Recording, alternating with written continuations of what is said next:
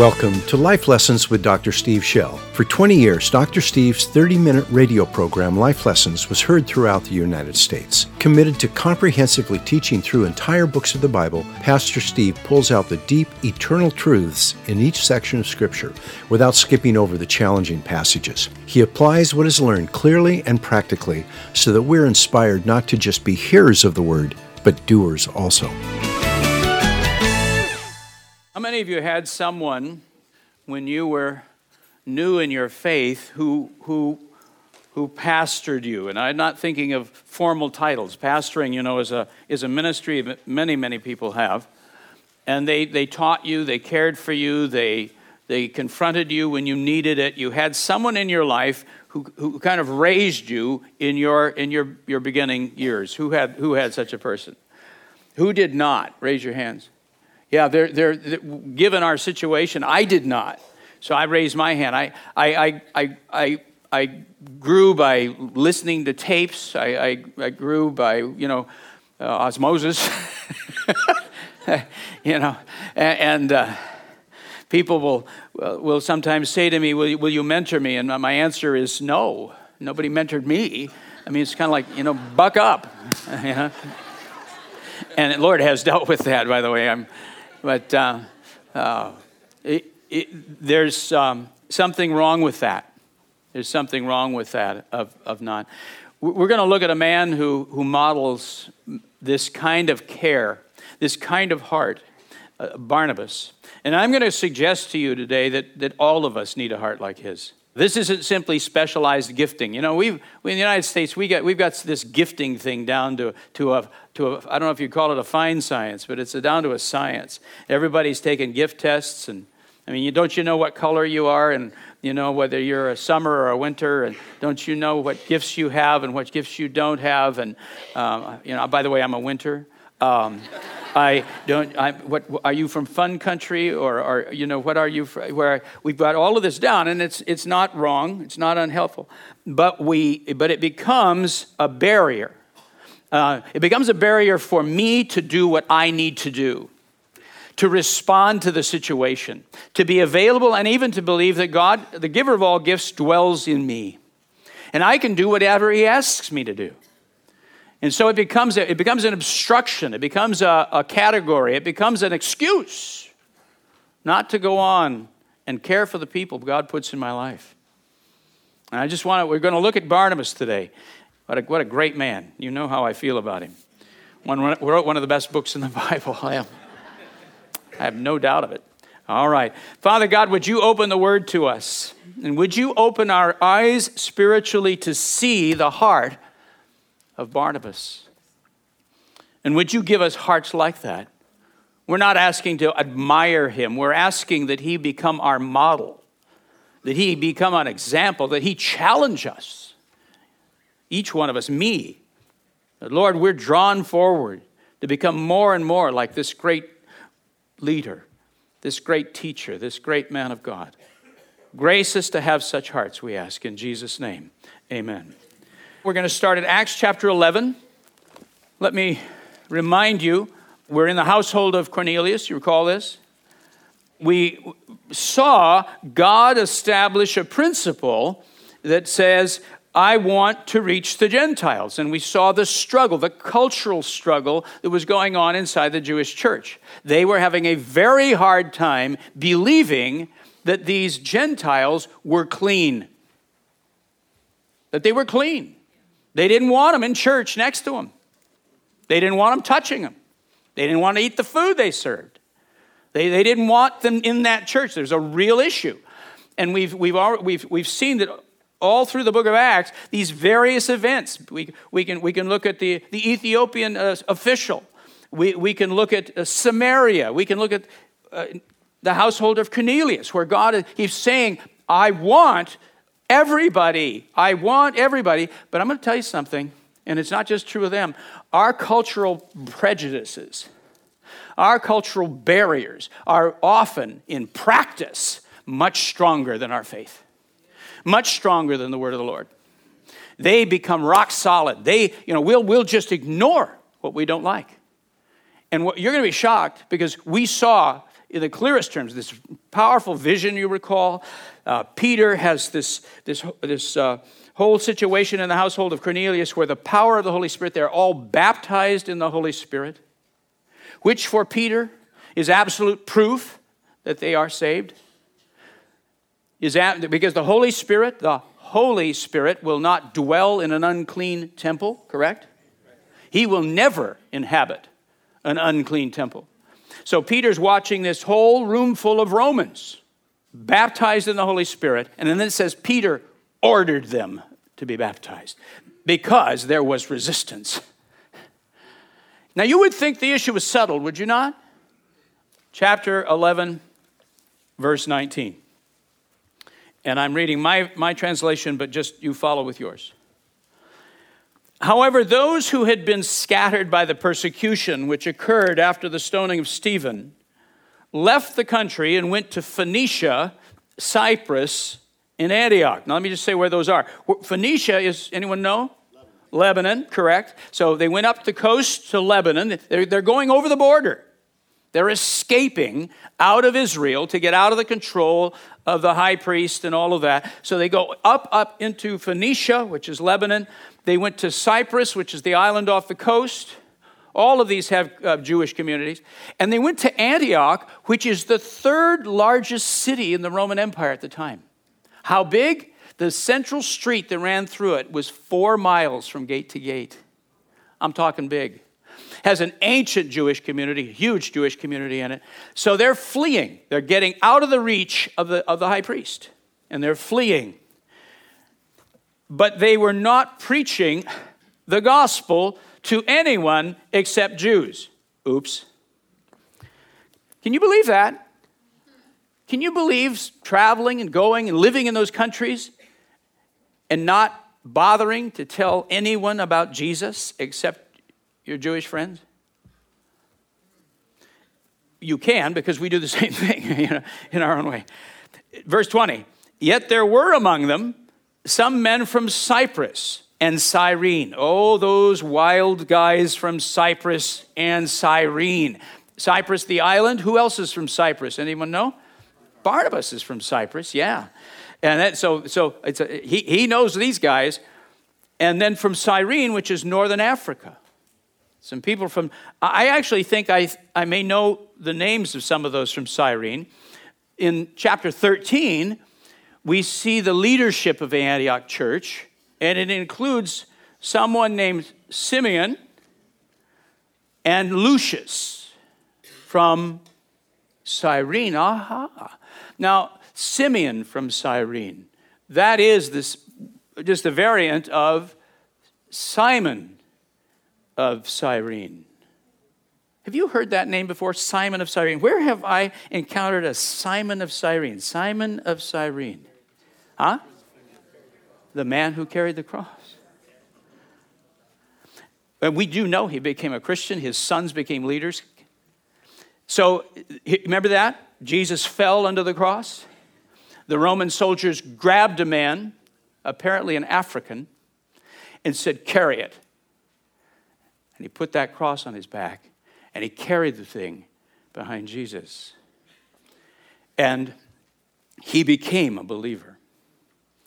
And he, here he, he, he, very, it's very possible, I think it is. I think he, here he's now an, an, a leader, one of the prophets and teachers of the church there in Antioch. Which, by the way, at this point, where we're picking up the story, is, is probably the estimates of, of church historians about 25,000 people. You have a huge church, huge church. So uh, his two sons, Rufus and Alexander, are mentioned in the book of Romans. They become, they're, they're, they're great leaders in the church themselves. So, oh, these wild Cyrenians. They're breaking all the rules, man. They're coming in and they're saying, We're going after the Gentiles. Watch this. They, they, they came to the city of Antioch and preached about the Lord Jesus, not only to Jews, but also to Greeks. And the hand of the Lord was with them. Would you say that? What's that mean? When the hand of the Lord is with you, what happens? Yes, He is. He's doing stuff. That's exactly the point. Not only the heart of the Lord's with you, The hand of the Lord is with you, meaning he's doing stuff. What sort of stuff do you figure he's doing? Healing, deliverance, people are getting baptized in the Holy Ghost. Stuff's happening. There's action there. God is in, in the situation and moving powerfully. The hand of the Lord was with them. And a great number of people believed their message and turned to the Lord. And I mentioned what, some, what the estimates are. And a report about this reached the ears of the church in Jerusalem. And they were thrilled. And they sent Barnabas to Antioch to celebrate with them. No, to investigate. You're, you're from Cyprus, you know those guys. What, what on earth? Go up and find out what they're doing. You know, it, it, anyone know how small the island of Cyprus is? I've actually been there, driven across. it, is, it is one little island. And you, you can imagine, does the Jewish community that lives on Cyprus know each other? Oh, oh yeah. So he knows who's there. like, oh man, is, is Judah there? Is Lucius there? You know, who's there? The, he knows them. So you go, you go up and, and, and tell us what's going on. Verse 23 who upon arriving and seeing that the seeing that the grace of God was at work among them. What did he see? What did Barnabas see? He saw grace. He how did he respond? He rejoiced and encouraged all of them to resolve in their hearts that they would remain committed to the Lord. Well, he's no help. We've sent him, we've sent him up here to inspect this thing. He, and he, he, he becomes one of them he joins the enemy. You know, he gets up there and goes, Yeah, go for it. Don't you dare leave Jesus. And then I love this. Barnabas responded this way, Luke says. This is Luke's comment because he was a good man, as opposed to a small, mean spirited, he was a generous man. That's what it, the, the word actually uh, often means generous. I mean, and I'll, I'll show you that. But he was a generous man, full of the Holy Spirit and faith. And as a result, a sizable multitude was added to the Lord. He didn't kill this thing, he got up there and stimulated. He made it worse. Hallelujah. But he left Antioch and went to Tarsus, determined to search for Saul until he found him. Now, that's in the language. It's about 130 miles if you walk it. You can just take, you can go down to the seaport. They're on the Orontes, and you just get out of the seaport and take a boat across. I can imagine it's more a, day, a day's journey across there. But you, so however he did, in the middle of all of this going on, Barnabas has been teaching, and he says, okay, this is out of hand. We got to have more teachers. Who do I know? Saul. This is 11 years later. Remember what happened 11 years earlier? They, put Saul on a boat and said, Get out of here, leave. Saul was in Jerusalem doing his style of ministry, which was pop them in the mouth, prove they're wrong in the scriptures, and then run. yeah, for your life. And he did it from city to city to city to city. And he never really did change much with the, with the Jews, but with the Gentiles he does. So he says, Saul's up there, and he went up to Tarsus, it says, determined to search for Saul until he found him. Now, Saul isn't going to sit at home, he's all over Cilicia. So who knows where he is? And he found him. And after he found him, he brought him back. And when they got there, the church took them in and gave them room and board. That's, I believe, what the word there it means, and, and I'm not the only one. That gave them room and board for a whole year while they taught a large crowd of believers. And for the first time, now this thing gets so mistranslated. For the first time, they, and meaning in this case, Saul and Barnabas, for the first time, they called the disciples of Jesus Christ Christians. I've always heard it that the community called them Christians, that it was the unbelieving community that called them Christians. Doesn't say that at all. It absolutely says it was Saul and Barnabas who said, You're Christians, and coined the term. That changes things for me. This passage describes the missionary challenge in most of the world today. Too many converts, too few pastors and teachers. The good news is people are coming to Christ in record numbers. But the bad news is there aren't nearly enough trained people to take care of them. It's as though someone went out into a wheat field and cut the ripe wheat, but then left it lying on the ground to spoil. Wheat needs to be bundled together and put into a barn. Cutting it is just the first step in the harvest. It's not enough to lead someone to Christ. They need to be established in their faith, and that takes a long term investment. They need to be taught the Bible, prayed for, coached on how to live a godly life. To change metaphors, no one asks a newborn baby to go out and find food and feed itself. Babies need a loving family. And in the same way, new believers and old believers need a loving spiritual family so they're not facing the world, their flesh, and the devil alone. It's not fair. It is downright cruel to bring someone to Jesus and then abandon them. But that's what's happening because many don't take responsibility for those they bring to Christ, and because there aren't enough pastors and teachers to care for God's flock. When I, uh, when I grew up in the Lord, I didn't have, as I say, I didn't have a pastor. I didn't even have a church. I mean, we went to some home, we went to home meeting, it was just, it was just a whole bunch of people in the living room or every room in the house, actually. But we, that was church. And so when I brought somebody to the Lord, I'd never thought to myself, the church needs to take care of these. There wasn't one. If I brought somebody to the Lord, they were my problem. They were mine. I bought them a Bible if they needed one. I picked them up and took them someplace if they, and if, and if, and if I picked them up drunk, we had a conversation. I mean, they were drunk, not me. So, what you been drinking? Let's stop that, okay? You raise them. You make sure they get baptized in the Holy Spirit. You make sure they got all they need. You pray for them. You cast their demons out. One of my, one of my, I mean, I'm not just exaggerating. I'm thinking of one of my friends. Boy, did he have one. And, and, and, I, and I, he comes to the Lord. This was in, in college. He comes to the Lord eh, in, in our, my dorm room, and one night I'm praying for the guy, and the Holy Spirit rose up inside of me, and I took a, and, and I, my, it was funny, my tongue, the, I was speaking in tongues, and my tongue changed into an entirely different tongue, which I can still speak to this day. Changed into an entirely different tongue, and it was a, war, it was a warring thing, and the, the Holy Spirit within me spoke to the demonic presence in him, and it, and it just about dropped him to the floor and he, he, was, he was set free of that vile thing. I hadn't even understood what I was doing. I didn't think, this guy's got a demon. But boy, when it went, you could tell. You take care of your own. You take care of your own. You take care of your own. Doesn't it put, doesn't it put the, the sense of responsibility? I, I don't want that responsibility.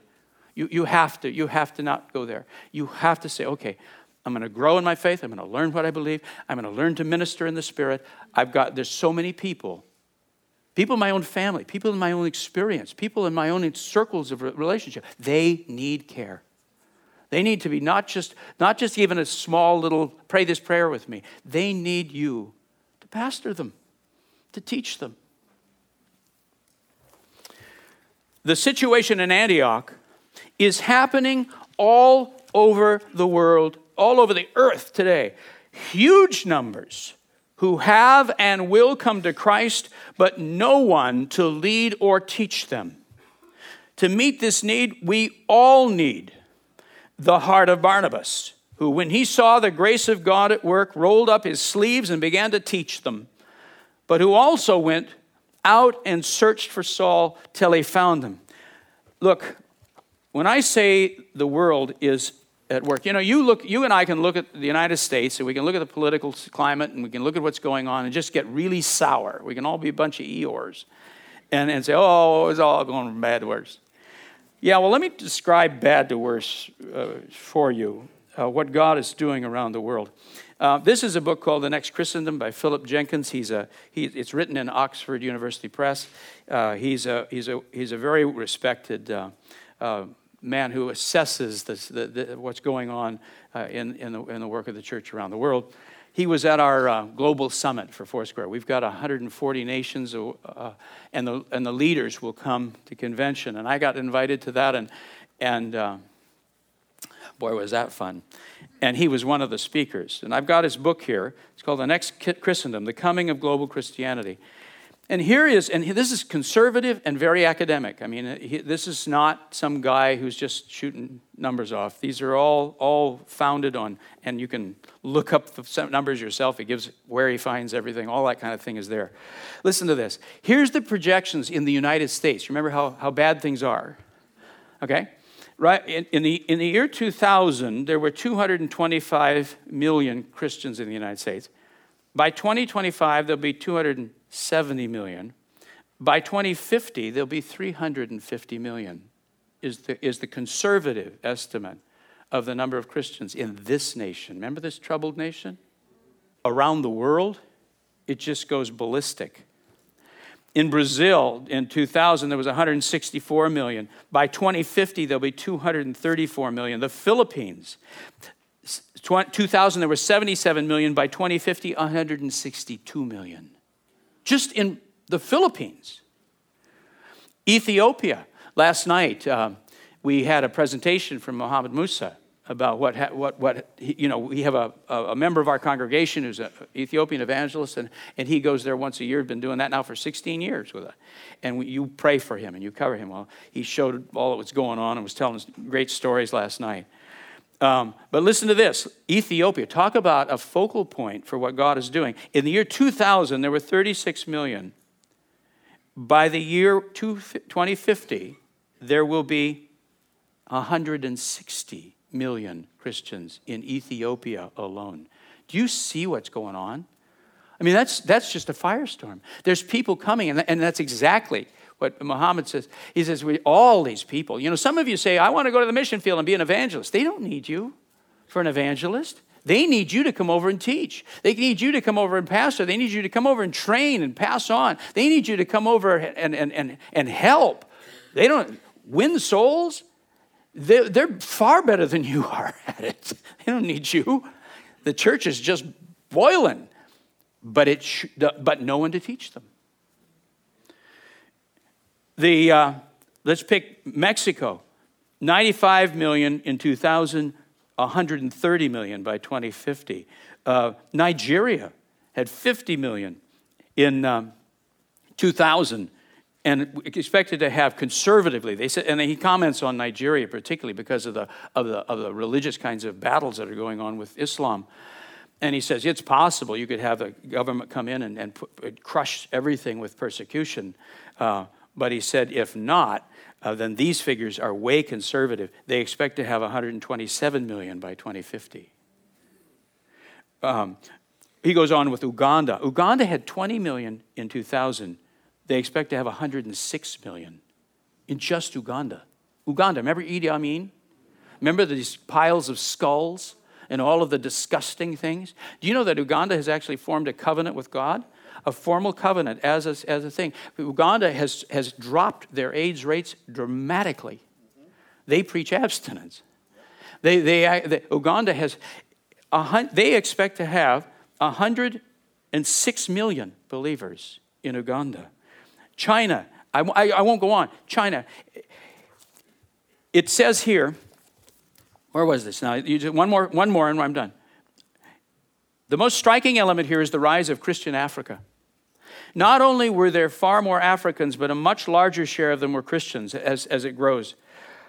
In consequence, the absolute number of Africans believers soared from just 10 million, there were 10 million believers in 1900, to a projected 500 million by 2015. And if estimates are correct, to a billion, a billion in 2050. I can vouch for it. That's why when I just made a promise, I'll go to, go to South Africa for the next five years, once a year, to teach. That's what, and we have, we have nine southern nations, and the leaders come.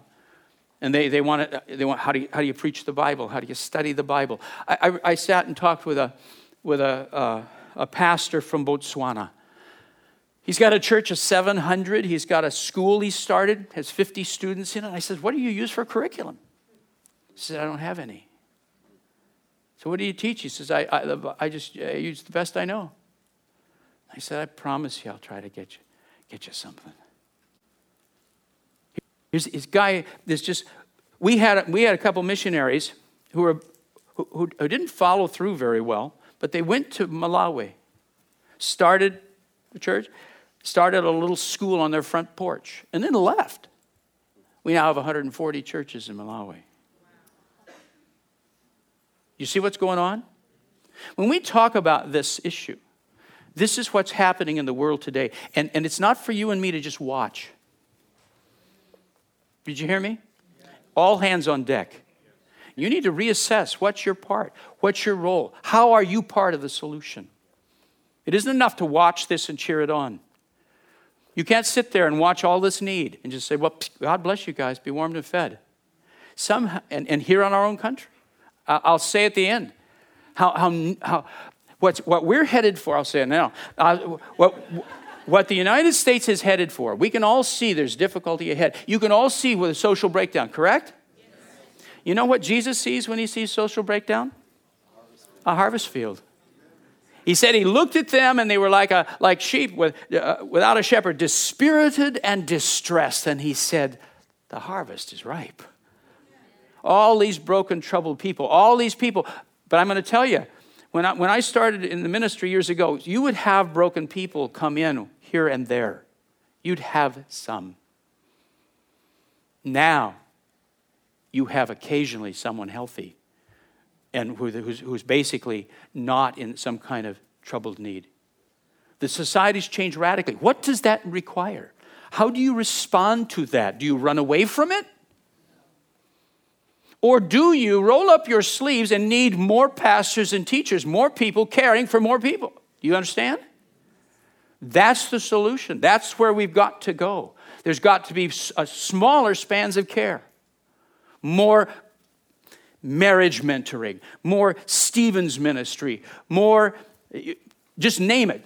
There's got to be more of this where people are being cared for at a close level, where they've got friends and people praying for them, standing with them, so they can get free, go on, and fly. Because that's where we're going. Jesus changes lives. Jesus sets us free. This isn't a game, but, it's, but we got to do it right. What I, I, had, I was going to finish this. Put another way, the number of African Christians in 2050 will be almost twice as large, listen, as the total figure for all the Christians who were alive anywhere on the planet back in 1900. About one third of the world's Christians by 2050 will be in Africa. And those African Christians will outnumber Europe's by more than two to one. The Christian world will have turned upside down. Hallelujah. Only we got to go after Europe. And they are. Barnabas. Now look back at verse 24 again. Just remind yourself of that. For he was a good man and full of the Holy Spirit and of faith, and considerable numbers were brought to the Lord.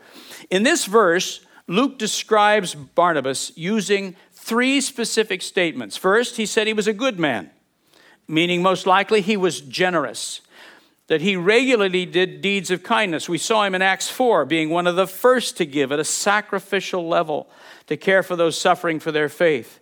Second, he says he was full of the Holy Spirit, certainly meaning that he had been baptized in the Holy Spirit, but also that he was still moving strongly in the supernatural gifts of the Spirit and was still being guided by the Spirit. How many people do you know that used to be on fire?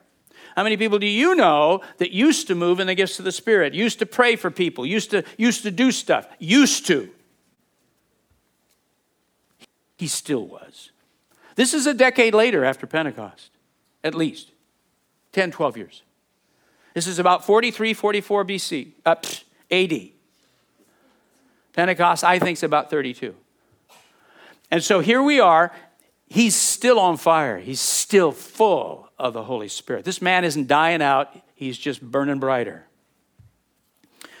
My guess is that, like the whole, his whole generation, he not only taught the word, but also ministered healing and deliverance. And third, Luke says he was full of faith, meaning he was a man who prayed boldly and believed God for great things. We need to remember that Barnabas was a Levite with every reason to be legalistic and stay distant from Gentiles. If anybody in town has been taught what clean means, what's clean and what's unclean, this man has. He is raised a Levite. He will have his turn in the temple. He is, he's, he's, he's, he's been raised from childhood to know what's clean, what touches, what doesn't. This is his entire upbringing. So when he gets there and sees all these unclean Gentiles, how does he respond? He, he knows clean when he sees it. But as we watch him, he clearly wasn't bound by his traditions. He knew God and had the spiritual eyes to recognize when God was at work in people. And he had the humility to let God lead. If God was okay with this, so was he. What's he seeing? He's seeing the power of God in the rooms. He's seeing people changed. He's seeing, he's seeing people healed. He's seeing, he's seeing people baptized in the Holy Spirit. He feels God in the room. Can you tell when God's around? Can you feel it? I don't just mean theologically know that he, He's everywhere. Can you feel the presence of God? Can you see when something's healthy? Can you see a person full of the Lord or not? He, he could. I believe when we're, when, we're, when we're walking well with the Lord, all of us can. So he's walking into this room, he's been sent to inspect. He's an investigator.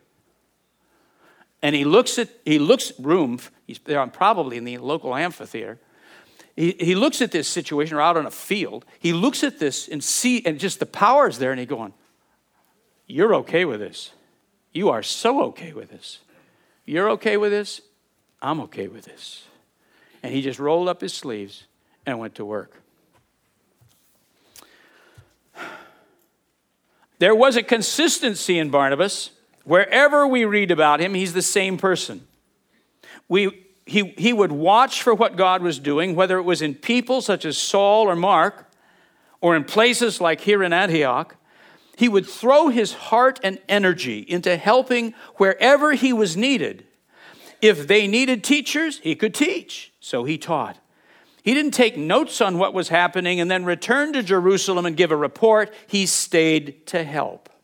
Now let's go back through those and begin to see what he teaches us. As we watch the way Barnabas responded to the need in Antioch, he becomes an excellent model of how each of us can respond to the needs around us. If all of us become like Barnabas, we too would see a sizable multitude added to the Lord. When human need meets the power of God, through the people of God, something good always happens. Now, is that good preaching or what? I mean, you can take that home and cross stitch it when, say that with me. I mean, when human need meets the power of God through the people of God, something good always happens. I really mean that. That's not some kind of trite phrase. When human need, you start with human need. When human need meets the power of God through the people of God, something good always happens. I'll tell you an old story and a new one. When Mary and I were uh, uh, in Pasadena at a little Presbyterian church. This Presbyterian church was the closest to a Presbyterian retirement center for pastors and missionaries. And, and, and so that's where the, the members of that retirement place went. And they were great people. I'm telling you, they were just fabulous people, but they were old. And, uh, and that's, we had maybe 100, 120 people in that little church. And, and it, was, it was almost most of it white hairs. And we did have some, we did, we did have some um, young families, maybe 10, I don't know. And we had a little children's ministry, and, and, and we had, I remember they asked me to be the youth minister, and we had two uh, youth, and um, neither saved. I got one and lost the other. Um, but that's, that was the condition of things. Well, over the course of time, start teaching the word, um, young people start coming in. Not, not, I, I, got some of them from the church, but most of them just from the community. Start coming in. They get born again. They get baptized in the Holy Spirit. I remember one guy who had held up a 7-Eleven with a pistol, getting baptized in the Holy Spirit. Man, he did too. It was powerful. But you watch these young people, and then then we had. I, I taught the men's class, the men's meeting on Sunday mornings. Mary taught the women's uh, meetings there and it grew so large we had to have two i'm serious two women's meetings because it couldn't fit and so you have these two great women's meetings you got the men well all of these people are getting on with god and they want to do something and i said lord what do you want us to do at some point what, what, what, can, what do we do and, and, and they said the lord showed me do a children's ministry i thought all 14 of them you know i mean you know we don't have any and we s- simply started we set up a wednesday night children's ministry and now we didn't have any advertising. I don't know how we even got, I don't know how the word got on. I never, never could figure this. But within a couple of weeks, we have this Wednesday night thing with all these young people and everybody. And within a couple of weeks, I'm standing on the sidewalk. The entrance is here and the classrooms and stuff over. And I'm watching cars waiting in line to unload children. Back in those days, they had what was called station wagons. Remember? Station wagons, kids? Yeah. These were long cars in the back. And, and I would watch station wagons stop, and, and the door would fly open, and kids would go out the sides. And I, re- I, I just remember being stunned. Where are you coming from? Who are you? When human need meets the power of God through the people of God. When the people of God begin to say, I'll help. You, it's like it's like it's like a vortex. It's like it's like a valence for an atom. It's, it just sucks. It just draws people. When there's care, love, loving care, spirit-filled loving care being given, it just draws people. You don't need hardly need to advertise. They'll tell each other, and it just pulls. Now let me tell you about last Friday. This Friday, just two days ago. I, I told you that the uh, Royal Family Kids Camp, when they come back, they have chapel. And I, am allowed to come to that. And I, I, came and stood in the back, and I'm watching this. You know, we got a room full with the, the various parents and the, and the campers and the counselors and all the staff. And, and they're, I'm watching all of these kids across the front, you know, worshiping the Lord. And we had a, a youth, a youth team led the worship this year, by the way and uh, it was i guess they were just out, outrageously good and and and i'm watching this and then as i afterwards they let out and there's there's there's there's tears you, you just can't watch this and i and i'm watching uh, uh, the counselors and have given their hearts and now they're letting those kids go back the kids are some of them are crying uh, some of them are graduated and won't be able to come back and they're just heartbroken and we're watching that, and I'm watching the tears, and I'm watching this, and I'm watching this come out. That I just stood at the chapel door after I just watched people come out. And my thought was, what an honor it is to be part of this community of believers. The selflessness and the love that's being given, the impact on lives.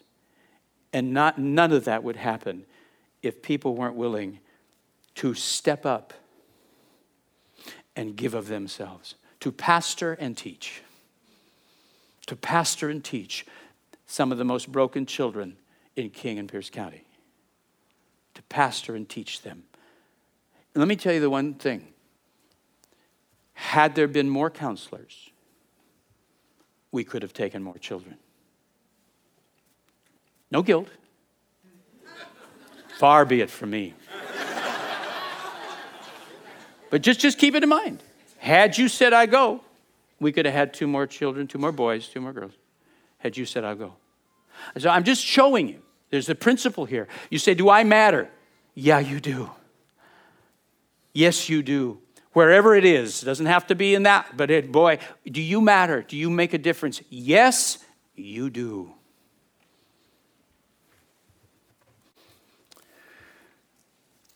Here's what we learned from him When human need meets human, I'll just read it once more. It's so fabulous. When human need needs the power of God through the people of God, something good always happens. Here's what he did. Number one, in verse 23 there, he discovered, he, he discerned the work, the Holy Spirit at work. He used his discernment. This is God. Secondly, he encouraged what was happening. He didn't try to control it. I heard this quote and it was attributed to Rick Warren. He said so many good things, he might as well have said this too. You either structure for control or you structure for growth, but you can't do both. There's, a, there's an open-handedness. If you want to let God move, you, you, you begin, you fuel the fire, you do all you can, but you let it run. You don't grip it. If you grip it and squeeze it down, uh, you'll kill the thing. He didn't shrink it down to a manageable size. You say, who in the world would do that? Let me tell you something. I, I just think well, we still deal with this to some degree, but back in the, in, in the early years here at this, at this church, uh, we only had this portion of the building. And we grew very quickly to, to over 2,000 people. And I'm telling you, the classrooms smelled, and the, we had backed up toilets, and we had, you couldn't get through the foyer, and, and, and it, you, the parking was horrific, and, and just the whole, the whole situation. And the discussions that would go on would people would come in exasperation and say, ah, oh, it's, a, it's chaos out there. It, it, smells in the, in, the, in the such and such a classroom. It's just it's terrible. They got all windows open. And, and, and, and I'm thinking, yeah, isn't that cool? But it wasn't for everybody. Uh, I'm just, let me put a, one of the, one of the forces, that it's like a law of nature, is whenever you have a small church, and it starts to grow rapidly, the old timers will feel neglected. And they get angry. They don't like it. I had somebody come and tell me, You ruined my church. And I thought, I didn't do it. Not my fault. Look at me. what are you thinking? You think I did this? Listen, there, there, there is. There's a very there's a there's a there's a sociological issue that goes on. Listen, it, it's it's very much like the young mom whose husband says, "Honey, you just aren't giving me the attention I used to get." She's thinking, "No, I don't." But I mean, I love you, still love you. But there is somebody else in the house now. Do you understand this? I, I have so often thought when I have some crabby old timer picking at me, and I'm thinking to myself, how long you been a Christian? Roll your sleeves up and wade in, sucker. Quit picking at me. I'm busy. You understand? You getting this? There's a point where you grow up and you, you're not on, it's not about you anymore. Yeah, we'll feed you. Yeah, we'll do what we can. It's about you starting to join the, the party. It's starting to you about giving. It's about you helping. It's about you joining the harvest. This wasn't about you just caring for you. Oh boy, I got more stories, and I'm going to stop right now before I, I can feel. I prayed all this time, Lord, you, not my flesh. Here we go. He's number three. He stepped in and personally helped. He didn't write a report and go home. He didn't tell them they needed more teachers, he taught. Verse 24, he, st- he stayed spiritually healthy. A decade after he came to Christ, he is still a good man, full of the Holy Spirit and faith. Verse 24 again, the number of people grew under his care. We either kill, halt, or release what we are given. I'm telling you this, I don't think this is a matter of gifting. They like to say this is gifting or the way people are designed. Nonsense. There are some people you put into a group, and not long, and the whole thing's gone. There's some people you put into a group, and it'll just stay about what it is forever. There's some people you put into a group, and it grows. I think it's this heart of Barnabas. I think it's just a, it's a releasing. It's a rejoicing in letting others lead. It's a rejoice. It's an eyes that see what God is doing in people and begins to believe in people. He, rec- we, he recognized the need for more workers. He said, I'm not enough. Say that. John Wesley said, I've never met a pastor that I felt had, enough, had all the gifts and all of the all the all the all the uh, one church needed. He said, "I don't think there's any person alive who is capable of pastoring a church by themselves." He says there needs to be many pastors. That's how he that's how he worked. He didn't wish for more workers, he went after them. Would you notice that? He, he, he made it, uh, we got to have more workers around here. He didn't just say we ought to have more workers. He went after some. He mentored Saul for a year. He brought Saul down, and, and you know the history with Saul. There's been problems. He puts him in the middle of the thing and works beside him. So, that, so he's watching him, he's observing him, he's probably coaching him some. He produced disciples who looked like Jesus, not him. It was, it, it, was, it was Saul and it was Barnabas who looked at these disciples and said, You're Christians. You're not Barnabasians.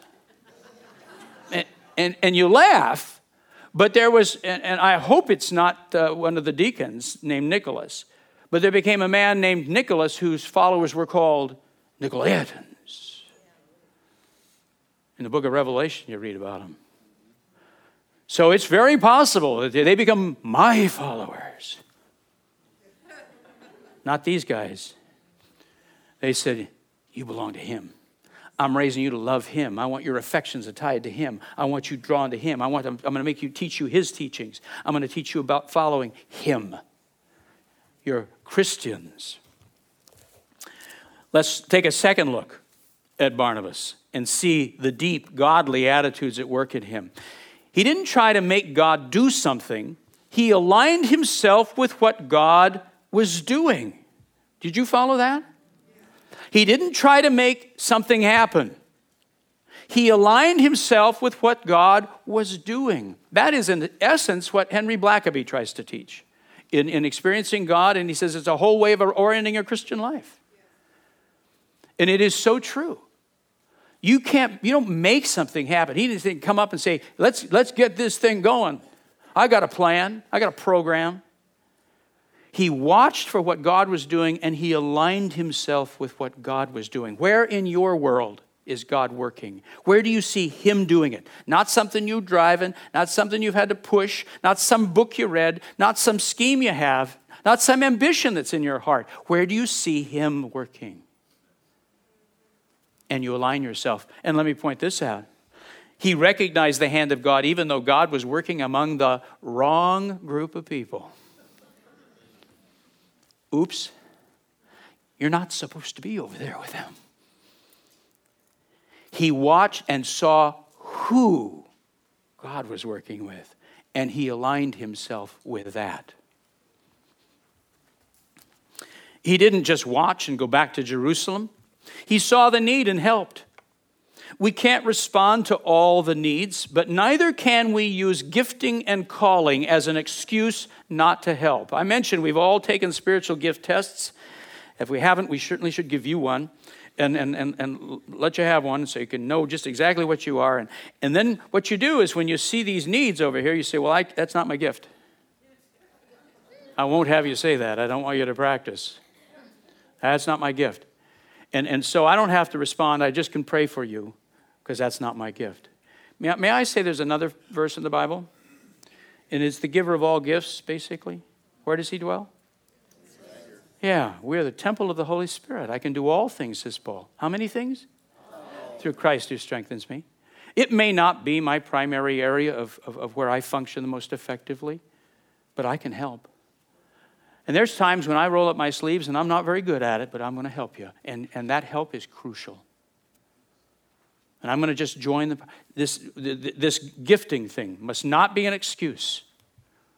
Must not be an excuse not to help. He didn't shrink the church down to a size he could manage. He looked for more teachers so the church could keep growing. He knew teachers were vital to the success of what God was doing in Antioch. And you, and you may be thinking right now, well, I'm not a teacher. Ha ha.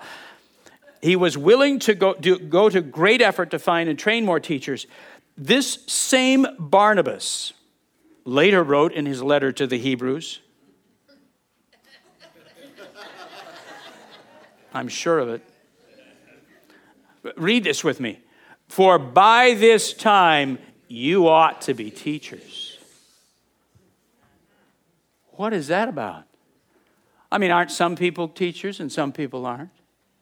And he says to this group of Christians, I mean, everybody is reading the letter, and this was to the Roman church. He says, By this time, you all ought to be teachers.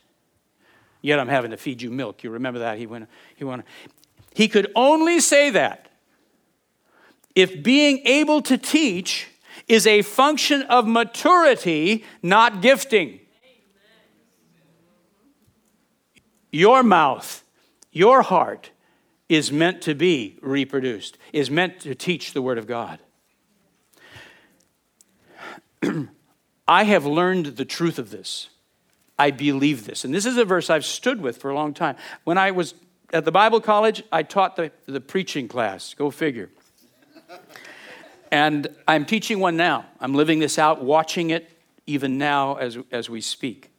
And I was convinced of this, and I would tell them I believe that every one of you, and I would say this to this room, every one of you can indeed teach the Word of God in such a fashion that people will love to listen to you and learn. I believe that absolutely. I, will tell them, I tell them this don't try to be like anybody else. Don't try to change your style. Don't mimic anybody. You just become icky. Just become you. Your sweet spot, your power alley, where you're effective is you talking like you. What matters, however, is your outline you do need to start somewhere and end somewhere. You do need to, and so what I would do with those that preaching class, I, you know, they they preach and and um, I heard an awful lot of bad sermons. You know, a person can lose your salvation just about after a while. You're thinking, this is terrible, and and then I'd try to correct it afterwards, and it was just an awful experience. And uh, so finally, I said, I'm done with this, and I said, all right, now we're not listening to you preach till you, we want you the week before you're going to get up there and give us your outline. We'll correct your outline then you come back next week and preach.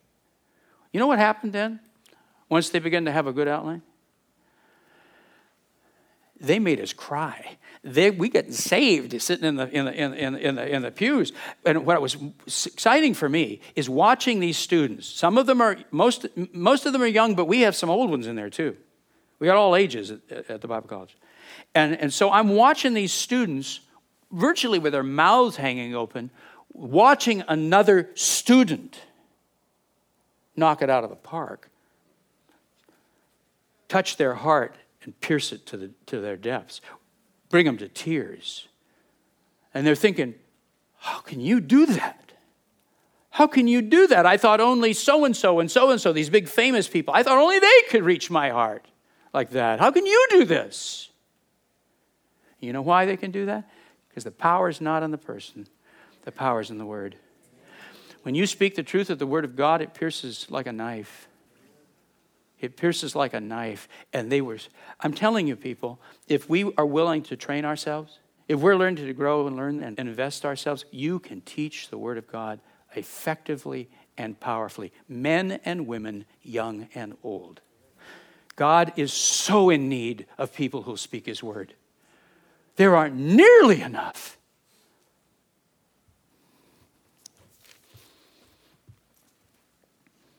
He saw the potential in people and didn't hold past failures against them. He expected them to grow. He remembered what God had said to Saul and was confident 11 years in Cilicia had matured him.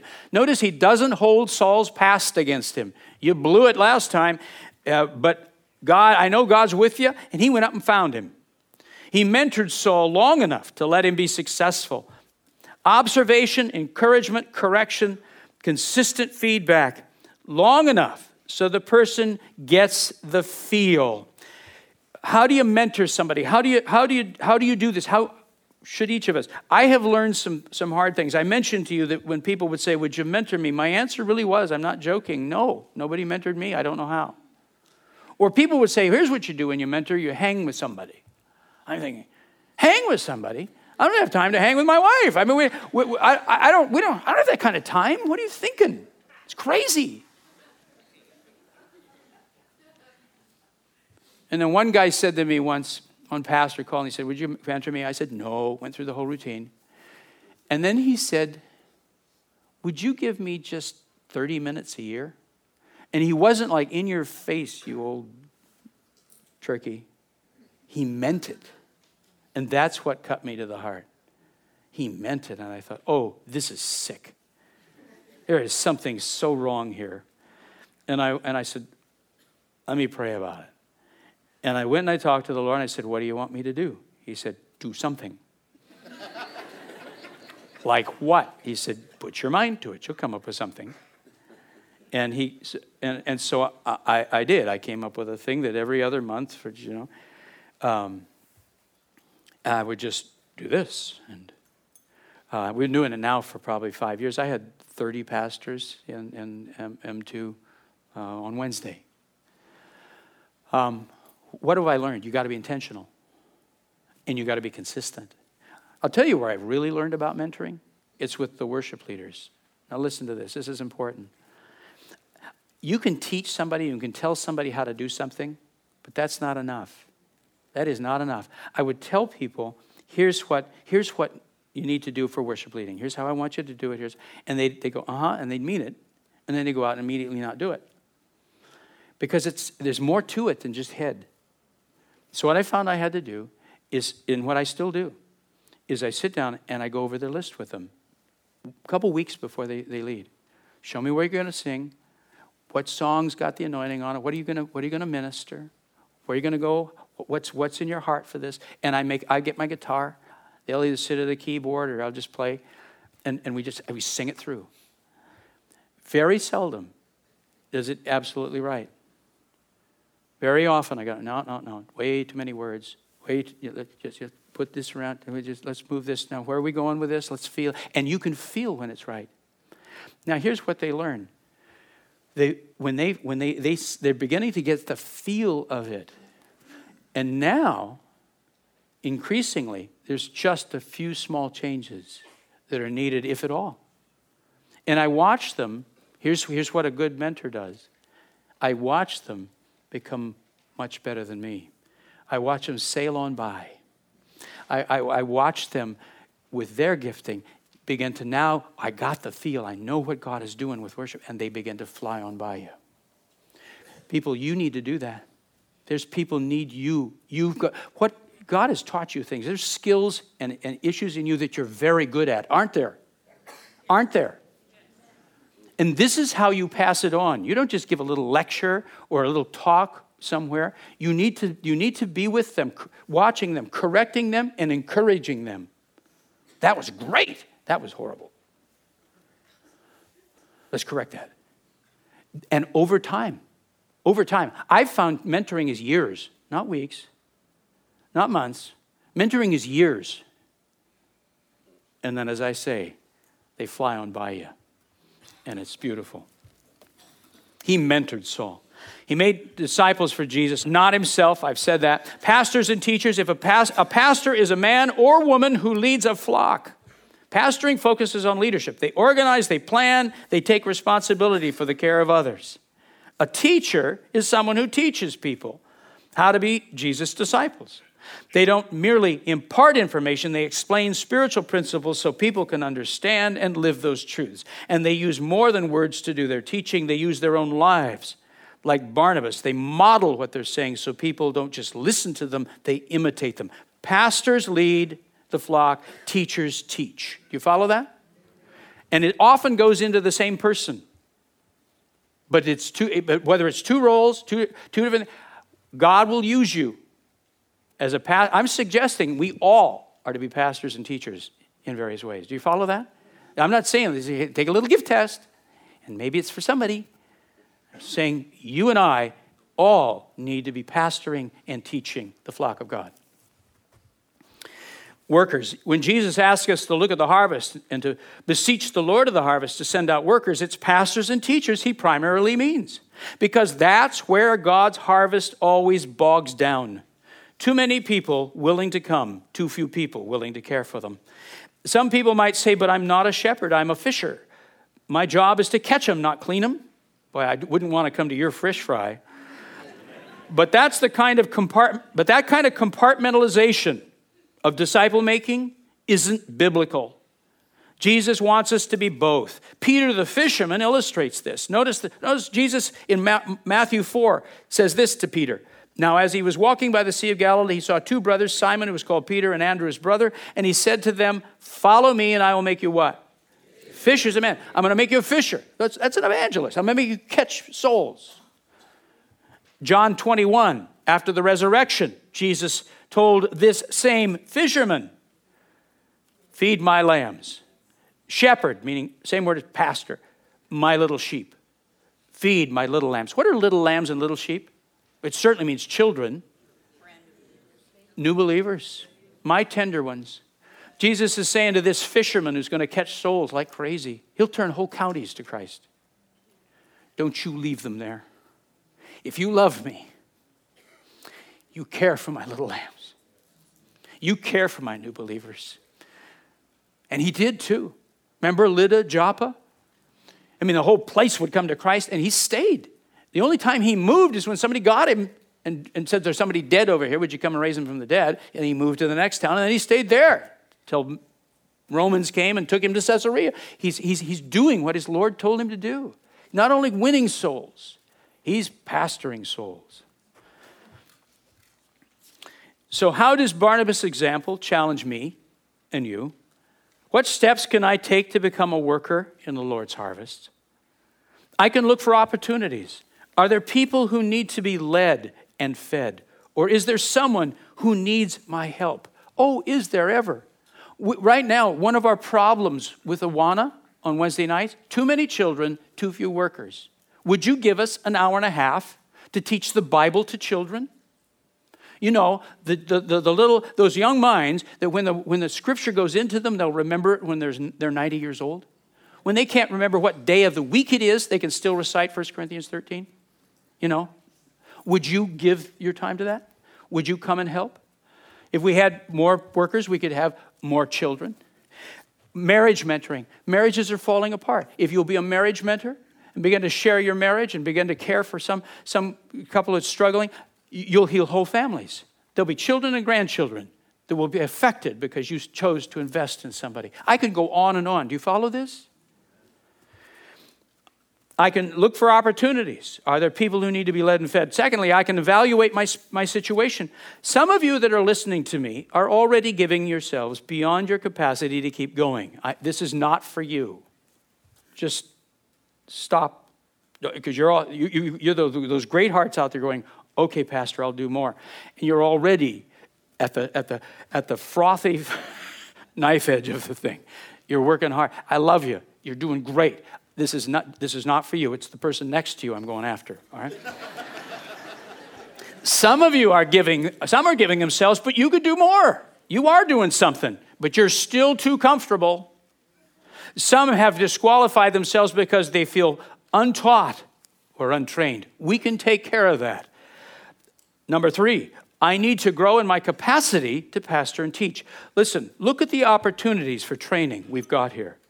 Life Ministry Institute. This is a full orbed Bible college, and we're coming with a whole new emphasis this, this fall of getting, uh, getting spiritual ministry. We're going to put you to work. We're going to get you involved in ministry as we originally practically promised we would do it. That, that with the classes you take are as good as any Bible college you're going to take. This is not Sunday school on steroids. This isn't Steve's little deal. This is, I'm serious. This is, it happens on our campus. It's here, and you can go to school right here. Life, life group leader. You want a pastor? We, you, you know that this year alone, we have gone from 16 small groups to 44 in less than a year. And, those, and they're growing. We have, we have over 300 people now and, we're, and, we're, and it's, it's still just on that kind of incline. Hallelujah. That is pastoring. Be a life group leader. We could have more life groups. Ministry training class. What will we teach you there? How to lead somebody to Christ, how to get them baptized in the Holy Ghost, how to cast out a devil, how to get them, how to pray for the sick, and how to hear God. Does that seem applicable? Yeah. Stephen Ministry, we'll teach you how to pastor, how to, how to care for people and listen, how to transform lives. That's serious training. OSL. not only take it, but be willing to be a coach. This last cycle, the one that's going on right now as we speak, we could only take 115. We just don't have enough coaches and everything else. We had over 200 that wanted to take it. We had, we had what, 180 apply last time before. You see the need? This is fabulous what's going on. But we can either end up with a program or a movement. But what will, what will stop it? Where's the bottleneck? What will hold it down? The coaches. Do we have enough people to care and coach our OSL people? Because we want to go on with OSL 2, which is on the Holy Spirit. We got all kinds of things, but we need coaches. Will you coach? Not just take it. Will you sit at a table and make calls? And, and would you care for more people and coach them in OSL? This is life transforming, isn't it? Those of you that have had it, it's absolutely life transforming. It is so powerful. We could have more if we have more coaches. Youth interns, we mentioned that in that. We, we, we invited you to think about that just now. General missions training. Some of you feel like being a missionary? There's a very serious program here. Take general mission training. I would suggest if you want to do it for a, for a, for a full calling, you ought to take LMI my wife and the, and the team will start taking you on missions, getting you uh, taught and trained, get a feel for missions. You'll know what you're doing. So, what does Jesus see when he looks at America? He sees multitudes who are distressed and dispirited, like sheep without a shepherd. He sees a harvest that's plentiful, but the workers are few. Will you and I go into his harvest field? Would you stand with me? I'm not saying these things for effect today. Some of you are called to go to the mission field. You need to train yourself first. They don't need evangelists. They don't just need, they don't just need warm bodies. They, they, they, they got, they, they're where it's growing. This is where the action is. But they need you with the kind of things that's been invested in you, the Word of God that's been invested in you, all that's been taught you the understanding of how to minister the baptism of the Spirit and pray for the sick, to come in and, and coach and teach, they need you. We need you here. I mean, there's people, there's the, the, the, the America that's in front of us, the troubled, broken, disjointed people that this society is becoming. As they rebel against God, it will get worse and worse and worse. As the, as the Christian uh, culture that has been here is broken down, what is the fruit of sin? Trouble. It's the way of the transgressor is hard. So people are just, just a mess. What does Jesus see when he says them? Sees them? Harvest is right, man. These people are so in need of me. So in need of me. And they are.